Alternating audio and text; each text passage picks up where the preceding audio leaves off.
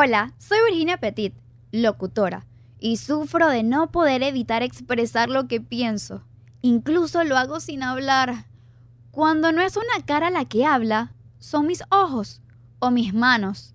Pero siempre hablo con todo respeto. Y ahora puedes escucharme de 3 a 4 de la tarde por la Mega 100.9 FM, donde sea.